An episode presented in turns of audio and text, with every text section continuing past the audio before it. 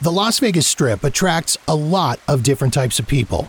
Vacationers, gamblers, foodies, partiers, and daredevils. In fact, there's one specific spot on the Strip that's been particularly appealing to those who make their living defying death. The fountains at Caesars Palace. Since the legendary resort's opening in 1966, this usually serene spot on Las Vegas Boulevard has played host to multiple brave and possibly crazy people who've made the attempt to jump their motorcycles over and above the famed fountains. Some have succeeded. Others have failed spectacularly. And that's what this episode of Sin City Stories is all about, as we take a deep dive into Las Vegas history with a cunning display of stunts. Since its founding on May 15, 1905, Las Vegas has gone from being a small railway stop on the Union Pacific Line in the middle of the Mojave Desert to the entertainment capital of the world and one of the most exciting cities on the planet, welcoming millions of visitors every year. And through its relatively short history, the city has seen some pretty interesting things, and that's what I'm here to share with you. Welcome to Sin City Stories, the fascinating, bizarre, and sometimes tragic history of fabulous Las Vegas, Nevada.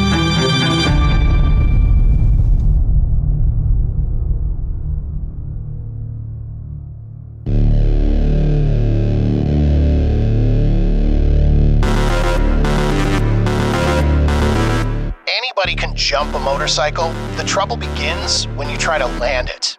These are the wise words of the legendary Evel Knievel. Born Robert Craig Knievel on October 17, 1938 in Butte, Montana. Knievel's foray into the world of stunt riding came well after stints in the U.S. Army as a paratrooper, working in a mine, playing semi-pro hockey, running a hunting and wilderness guide company, selling insurance, running a motorcycle dealership, and racing motocross. In the mid-1960s, Knievel formed the troupe Evel Knievel and his Motorcycle Daredevils. After making their debut at the California Date Festival in 1966, the troupe took the county fair circuit by storm by performing wheelies, blasting through walls of burning plywood, and jumping their motorcycles over rows of vehicles.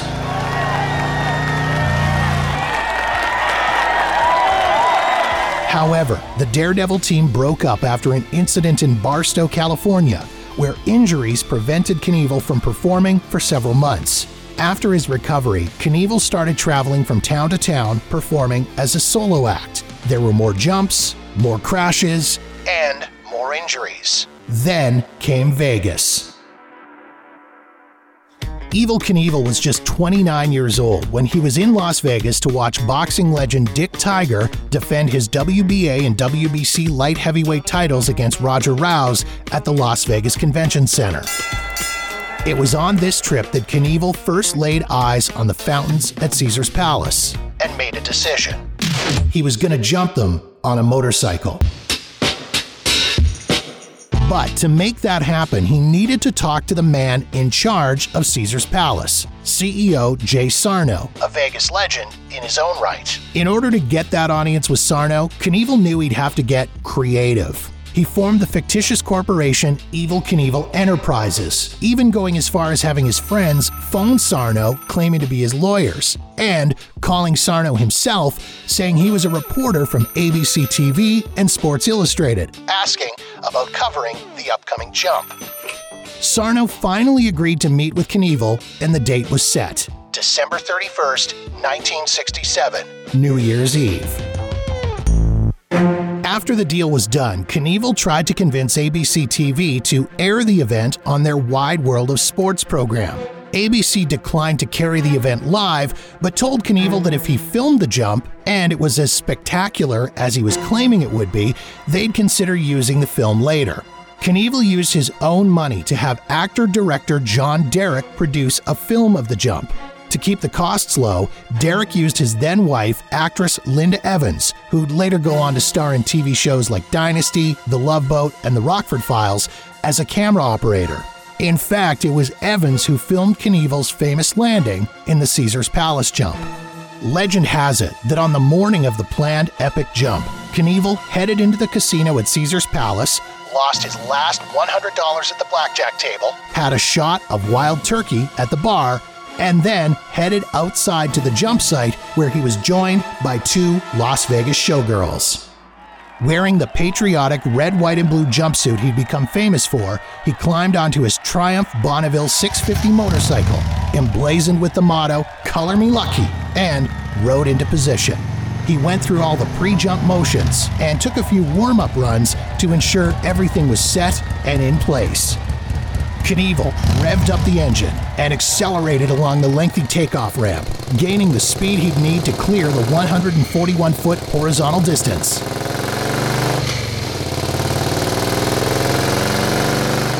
As he did so, the thousands who gathered to watch the stunt held their breath in anticipation, and that gave way to cheers as they watched Knievel fly off the ramp, glide through the air, and appear to successfully fly over and above the fountains at Caesars Palace. Unfortunately, the jump didn't go as planned. As Knievel came down on the landing ramp, the rear wheel of the Triumph snagged the edge when he touched down. This threw him off balance, causing the bike to begin to sway. The cheers of joy from spectators gave way to screams of horror as Knievel went headfirst over the handlebars of his bike, his body slamming into the pavement of the Caesars Palace parking lot, rolling several times and sliding 165 feet before coming to a stop.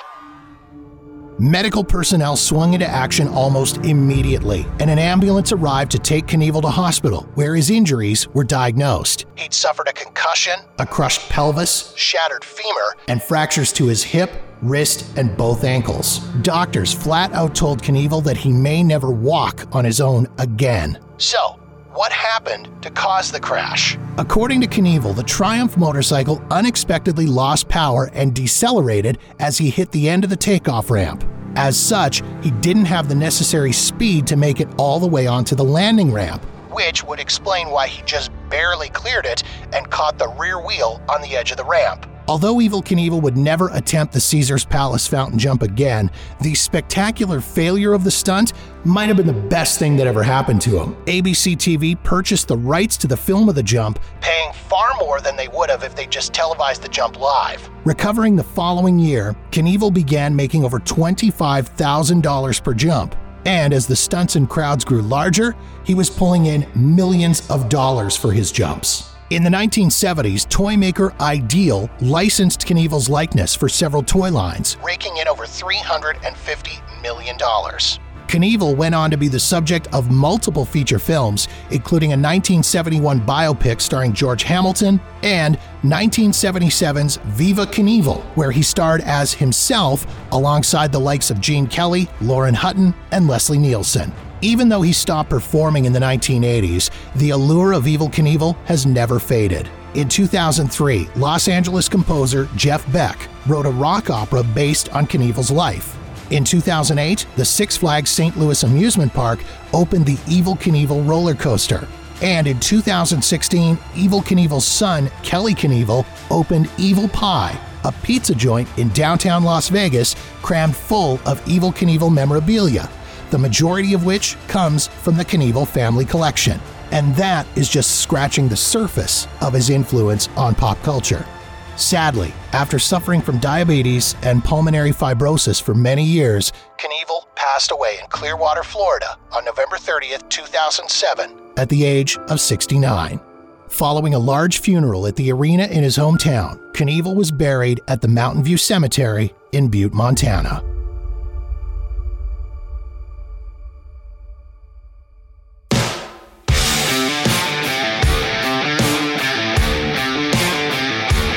From an early age, Gary Wells loved to go fast. He started racing go-karts at the age of 3, winning state championships in Arizona, Nevada, and Utah before retiring from the sport, trading 4 wheels for 2, and starting his motorcycle racing career at 10 years old. His first professional motorcycle jump came at the age of 14, and in just his second ever official public appearance, in front of 23,000 fans in his hometown of Phoenix, he broke the world outdoor motorcycle jump record by flying 155 feet 10 inches over 16 cars, besting the legendary Evel Knievel. This set the stage for a long-running career that would see Wells performing in venues all over the U.S., Canada, Mexico, and even Australia, where he competed in and won that country's first ever long-distance motorcycle jumping championship, breaking his own world record by jumping a stunning 176 feet, 6 inches. Flash forward to September 15th, 1980. Slightly less than 13 years after Evel Knievel's spectacular crash on the Las Vegas Strip, Gary Wells found himself standing in the exact same spot. As a rider who'd already broken several of Knievel's jump records, it just seemed natural that the fountains of Caesars Palace would be next for the then 23-year-old Wells. The jump was set to be filmed for the popular TV show That's Incredible and would be featured across the country and around the world on network television. Before the jump, a very confident Wells told a reporter, quote, "To see Evel Knievel crash didn't bother me. I just assumed he didn't know what he was doing because he wasn't successful." Having already completed jumps of more than 150 feet and using a bike that was both lighter and more powerful than the one Knievel had used, this jump seemed like it was right in Wells' wheelhouse. The morning of jump day, Wells was up at 6 a.m. and out front of Caesars Palace working with his crew to ensure that his ramps were properly in place and things looked good for the stunt. 6 hours later, decked out in his famous red tuxedo, Wells rode into position to prepare for the jump. After taking 5 approach runs to gauge speed and distance, Wells revved up his bike, released the brakes, accelerated to 85 miles per hour, and headed for the takeoff ramp. The crowd of thousands who'd gathered to watch the jump was cheering loudly as Wells rocketed off the ramp and over the fountains, easily clearing them. But as soon as he came over the top of the takeoff ramp, Wells knew he was in trouble.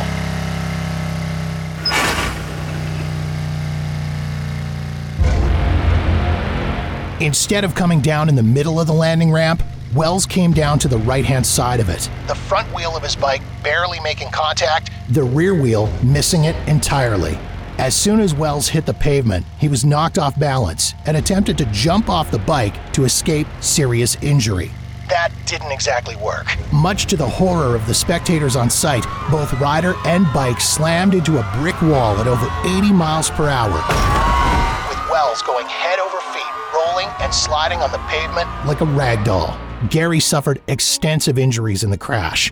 Broken vertebrae, a cracked pelvis, fractured hip, 2 broken legs, and collapsed lungs, as well as a ruptured aorta in his heart. Doctors performed emergency open-heart surgery the day of the crash to repair the cardiac damage. Weeks later, there was more surgery as doctors put steel pins in his hips, legs, and pelvis. So the big question: what went wrong? During interviews and press conferences in the weeks immediately following the crash, Wells couldn't or wouldn't say. But as the years went on, Wells publicly made the accusation that in the time between him inspecting his ramps that morning and making his jump attempt, someone moved his takeoff ramp. According to Wells, it was a mere 2 degrees off center, which was enough to cause him to miss the landing ramp. In spite of the near-fatal accident at Caesars Palace and doctors saying it could be upwards of a year before he could return to riding, Gary Wells was back on his bike again within 5 months of the fountain jump failure, with a nationwide tour followed by a performance in Rio de Janeiro during the Formula One Brazilian Grand Prix. Gary went on to have a lengthy career jumping motorcycles, touring extensively through Latin America. He was performing jumps as recently as 2014, with his last big jump happening on September 12th of that year when he jumped over 12 semi-trucks at the Colorado National Speedway. Gary spent his later years living in Sonora, Mexico, where he was affectionately known as El Gringo Loco, or the Crazy White Man. During his time in Sonora, he guided off-road motorcycle tours and opened his own RV park. Sadly, just a little over a month before the 40th anniversary of his famed Caesars Palace jump, Gary Wells passed away on August 6, 2020, in Glendale, Arizona. He was just 63 years old.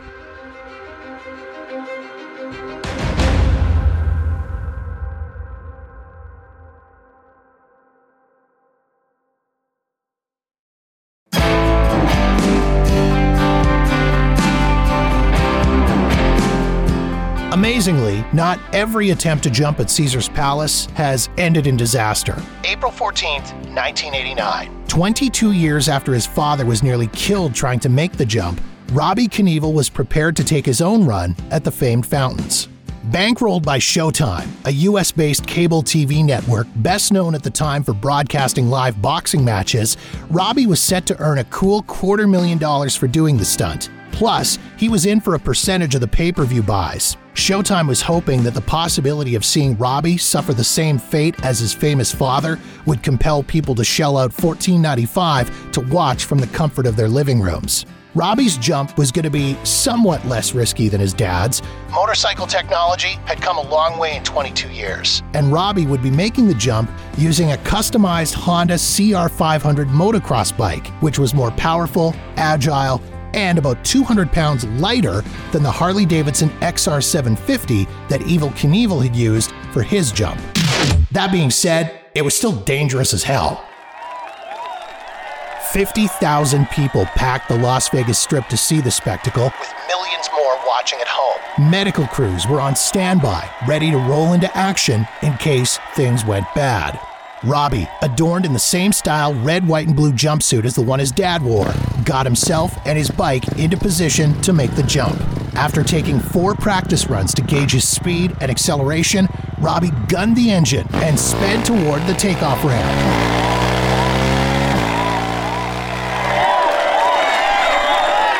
To the joy of the crowd, he successfully soared the 150 feet over the fountains. He stuck the landing on the ramp on the other side and coasted into an underground parking garage, avoiding the cement pillars that had been padded with hay bales, just in case. The jump took all of 4 seconds, but in that short amount of time, Robbie Knievel officially cemented his place in history as the first person to successfully jump a motorcycle over the fountains at Caesar's Palace. Of course, he wouldn't be the last to do it. May 4th, 2006. In conjunction with the release of the box office smash Mission Impossible 3 and the 40th anniversary of Caesar's Palace, motocross legend and X Games medalist Mike Metzger, known as The Godfather, makes plans to add his name to the list of people who've jumped the fountains at Caesar's. But this time, there's a twist. Metzger will perform a backflip over the fountains.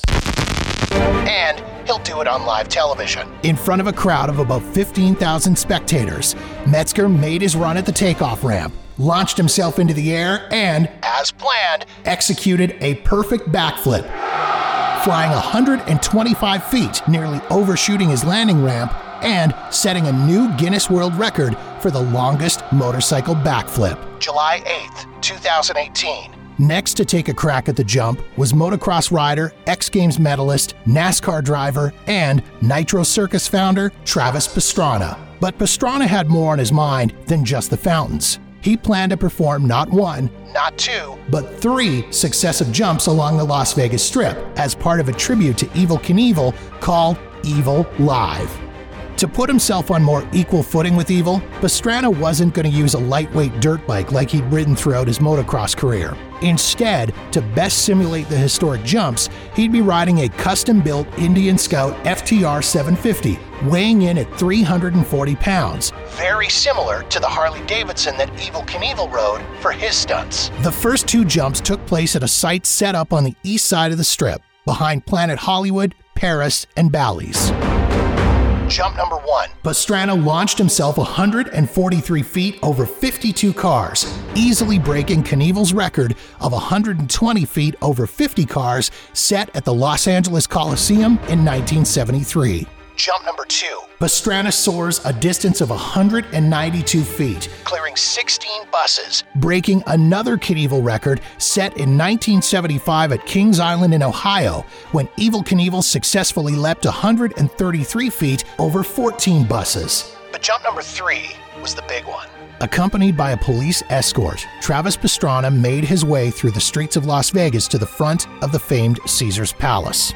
While not as long as the previous two jumps, this one was considered to be far more dangerous, especially given that the area around the fountains had built up significantly since Knievel's jump back in 1967. As such, the ramp distance was much shorter than what Knievel had worked with. Pastrana had roughly half the room Evil had had to ramp up ahead of the water. Pastrana estimated he had less than 200 feet to get the bike up to 70 miles per hour. Right before the jump, technicians were blowing cool air into Pastrana's bike engine, which was overheating due to the 100-plus degree temperatures. Pastrana took a quick practice run at the ramp to gauge his speed and approach and returned to the starting position.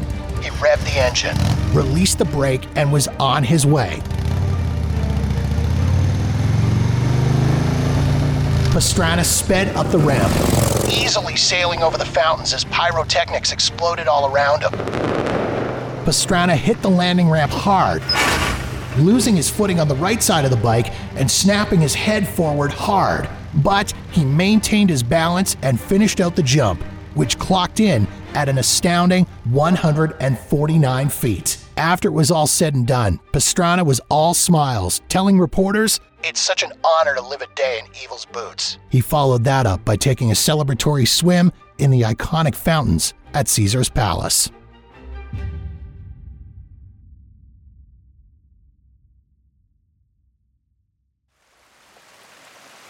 I hope you've enjoyed this deep dive into the stories of the stunt riders who took their run at the famed fountains at Caesar's Palace. If you want to learn more about these daredevils, check out the show notes for articles, photos, videos, and more.